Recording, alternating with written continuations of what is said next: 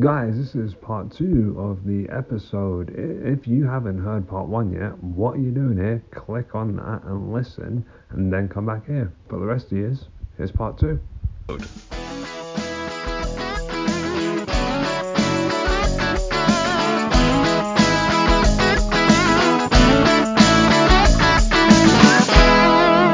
Yeah, so I end up um, going to University of Winchester, and I kind of go with the, by the time I leave here, I'm going to take a, I'm going to take a sketch show to the Edinburgh Festival. Mm-hmm. Um, that was kind of like one, what I wanted to do from day one. And uh, like I'm, I've, I'm my, I remember my uh, personal tutor was kind of like, yeah, do that. And so mm. in the drama end of my course, there was a open project thing where basically you could basically bend. I mean, you might not get the biggest grade if you if you are just like, okay, I'm going to do puppetry of carrots and uh, uh, connect that to Marxism. I'm sure that that that you couldn't do everything, but you could do a lot. Um, yeah. So I so I was kind of like, well, I'm going to use this module as a kind of backdoor pilot to put a sketch group together.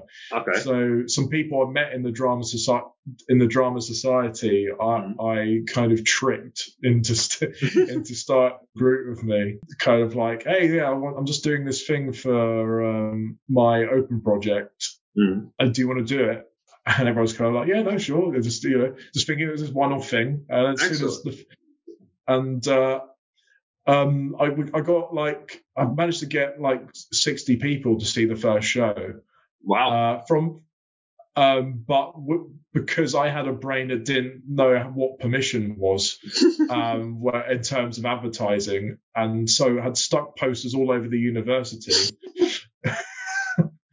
uh, um, before. The event, so I'd booked the room, I'd booked the room, but I hadn't cleared putting on a production in it. So before mm. I'd even got permission permission for the production, I'd already put the poster up saying the show was happening in this room, in in, in the theatre. so, so the tech, so the tech manager walked past it one day, and a friend of mine saw this happen. Like, um, what's this? Yeah, well, he, he he didn't say anything. He just quickly. He pulled it, so it was a poster on, like, it was a, it was a proper, like, twisting of the knife as well, because the poster was opposite his office. And he just, he looked at the poster and just went, screwed it up, and pinned it. And um, lo and behold, the day after I heard, the day after um, my friend had told me about this, I get um, uh, an email from the course leader. It was like, uh, yeah, no, uh, like, you needed to wait until the show was cleared to be performed in the venue before. um, but the dam- the damage was done, and people t- people turned up, and That's good. Uh, after, and yeah, uh, it was a look at looking back now. It, it wasn't the most profound show in the world. Uh, dude, dude um, it never it never is. It, it never ever is. But no.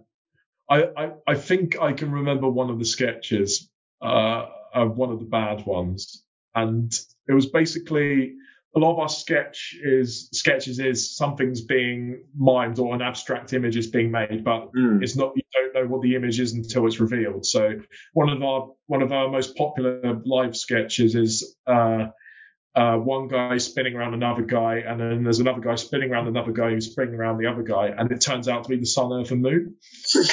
And uh, uh, I quite like that.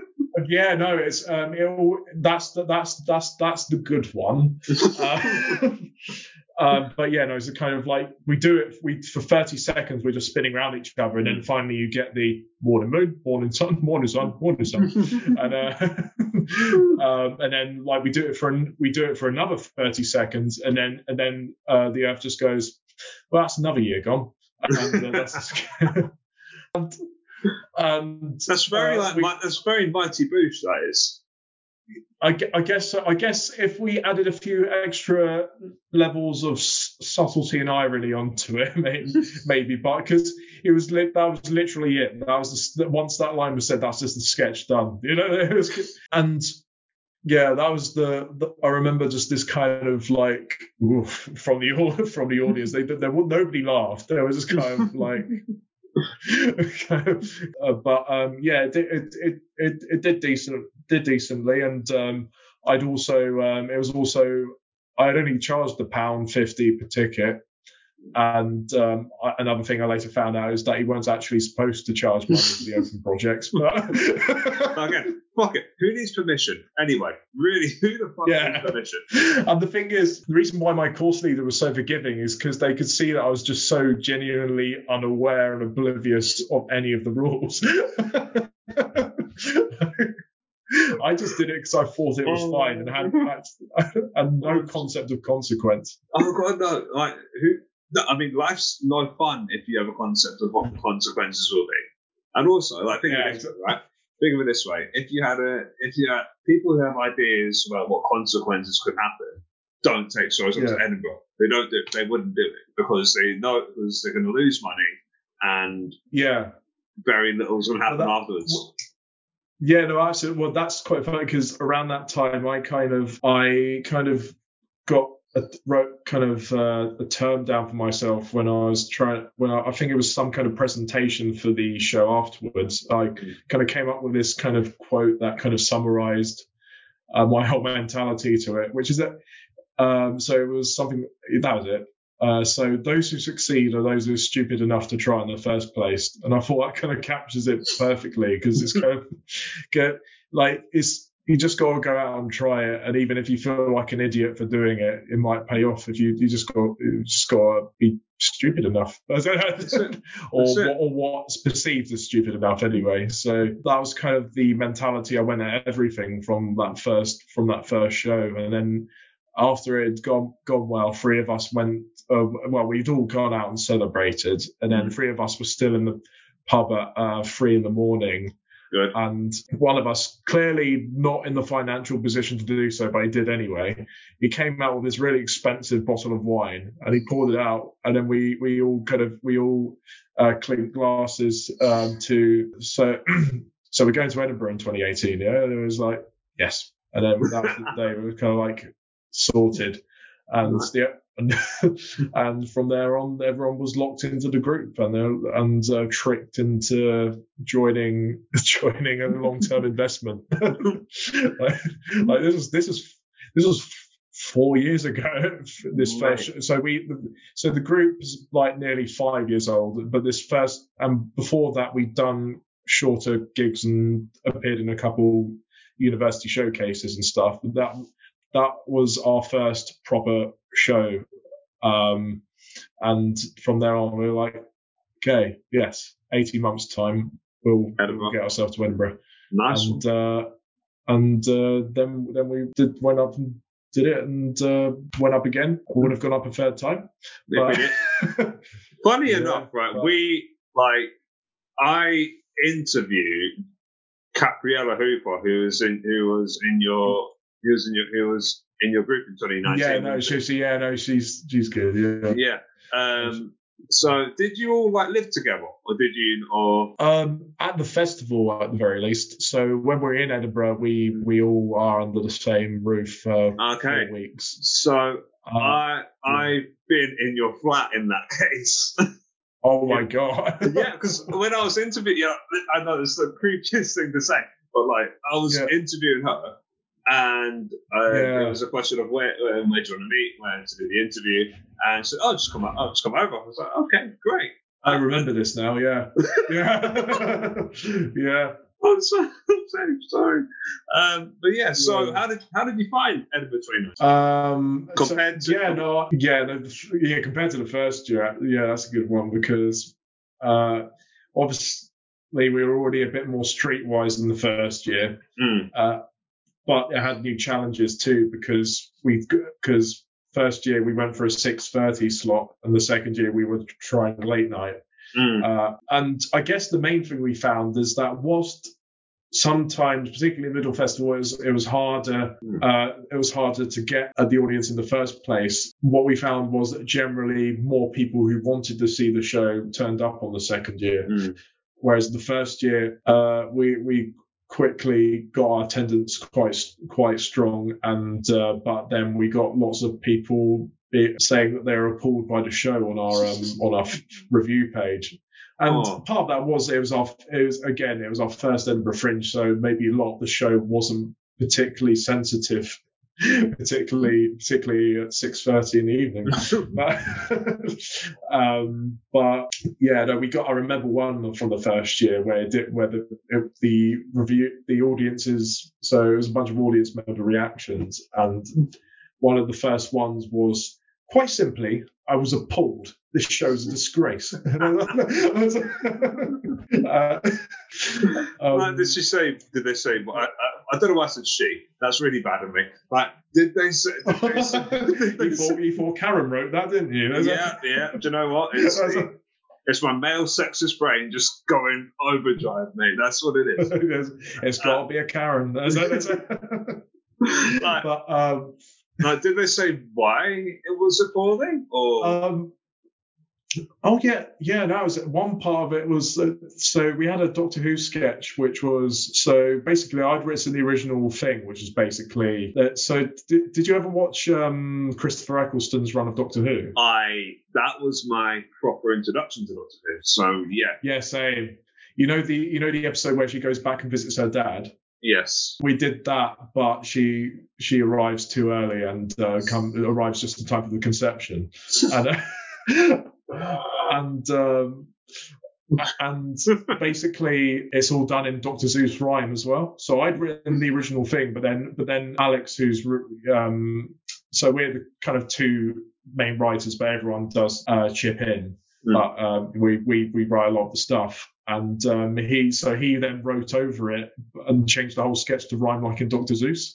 and uh, yeah, no, so like for instance, the end of the sketch, it, the, the last two lines are, "Oh no, we're nine months too early. Oh yeah, give it to me, Shirley." And, uh, just like, and, do you know what the Doctor the um, the Doctor Seuss estate is? Just love it. I'm sure they're loving this. I think you need to send that to. I think you need to record that sketch and just say this is what. Well, I think I have got. I think I've got a live recording somewhere, and it includes. So Tom, Tom, who's the uh, who, who's the tallest in the group. So he's mm. like, he's, I think he's six foot five. Yeah. Um. Um. He, he. So he plays. He played dad, and I played mum.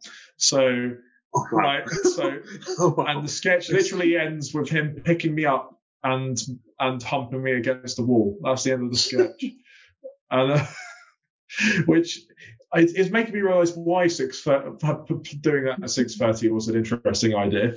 Um, but but um, basically, hey, I think do you know what if they're going to learn about it. They might as well learn it from you. Okay, that's what that's what. Yeah.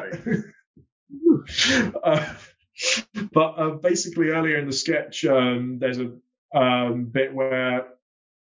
Um, so the guy playing the doctor and the, and, um, the um, so the doctor and companion, that's mm. the one. The doctor and the companion are in, a, in the TARDIS. However, it turns out the TARDIS is actually just small. There's no big really inside. and um, and ba- basically when they're time traveling, they're kind of like moving on the spot, mm. uh, kind of wrapped around each other. And then, so that was it. Um, and um, I mean, it's quite funny because da- Dar- Daryl played played the Doctor Who character, like pretends to get a bit keen, get a bit keen. and he's like, "Yes, time travel, let's have an egg." um, and, however, then we read the review the next, the next read, read that audience review, and the reason, um, one of the things they put was that. Where I saw this sketch where Doctor Who basically sexually assaults his companion, and I was kind of, what? Excuse me? um, and it was one of the, I guess it's one of those things where sometimes the audience reads more into it than what you actually meant. Uh, so yeah. Oh, but, yeah. Um, or, or not or nothing. Or not. Yeah, there we go. So, The Fast Show. Um, yeah. Good idea. That's what what was it that made you what's made you pick The Fast Show? I mean, other I, I, I think you probably already answered this, but yeah, what was it that made you pick The Fast Show? I think it's it was uh it premeditated where um a lot of uh internet humors what is what internet humors become now. Mm. Uh because whilst it, I think the long they their rule was no sketch can be longer than ninety seconds, and then mm-hmm. a lot of them were a lot shorter than that. And if you look at if you look at TikTok now, mm. it's it's a whole it's a whole system and like conglomerate built of fast, funny videos. Mm. And um, before Vine compilations on YouTube, you'd have the Fast Show in the nineties already ahead of the game. Mm. Um, and then you um, did sixty uh, sketches in sixty minutes, did you not? Yes, yes, that's yes. it. Yeah, so you can see um, we kind of picked up. I, I guess we picked up the baton because it's.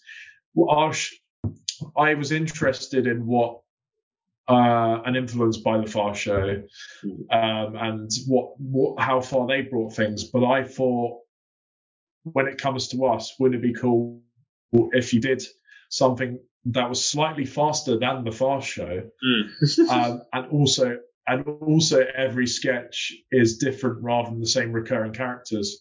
Mm. Um, but also, whilst I say that, I don't, I, I don't. It's not that the Fast Show was behind in having the same characters every week. So I think mm. really the Fast Show was a character comedy disguised as a sketch show. Yeah, you got to check. And later, later entries like Catherine Tate and Little mm. Britain have a lot to thank the Fast Show for, because oh, definitely that was really, yeah. Um, that was really the the gold standard for character sketch comedy. I love how you didn't um, mention Horn and Corden in that little in that in. in oh, in that. oh, that masterpiece! Oh, I, oh, you know, it's not quite. I mean, like I preferred it when they moved on to the movie Lesbian Vampire Killers. I was going to say. So, like, one question I usually ask people is, how would you remake the show if you could? But you've technically kind of already done, done that with that. With yeah, no, it's, with what it's, you've it's, done. Kind of, it's kind of like I took um, it was. So I guess if I just say what we've essentially done is um, mm. it's kind of got the sketch rate up to a lot of the sketches being six to ten seconds. Our longer ones being thirty, thirty to one thirty.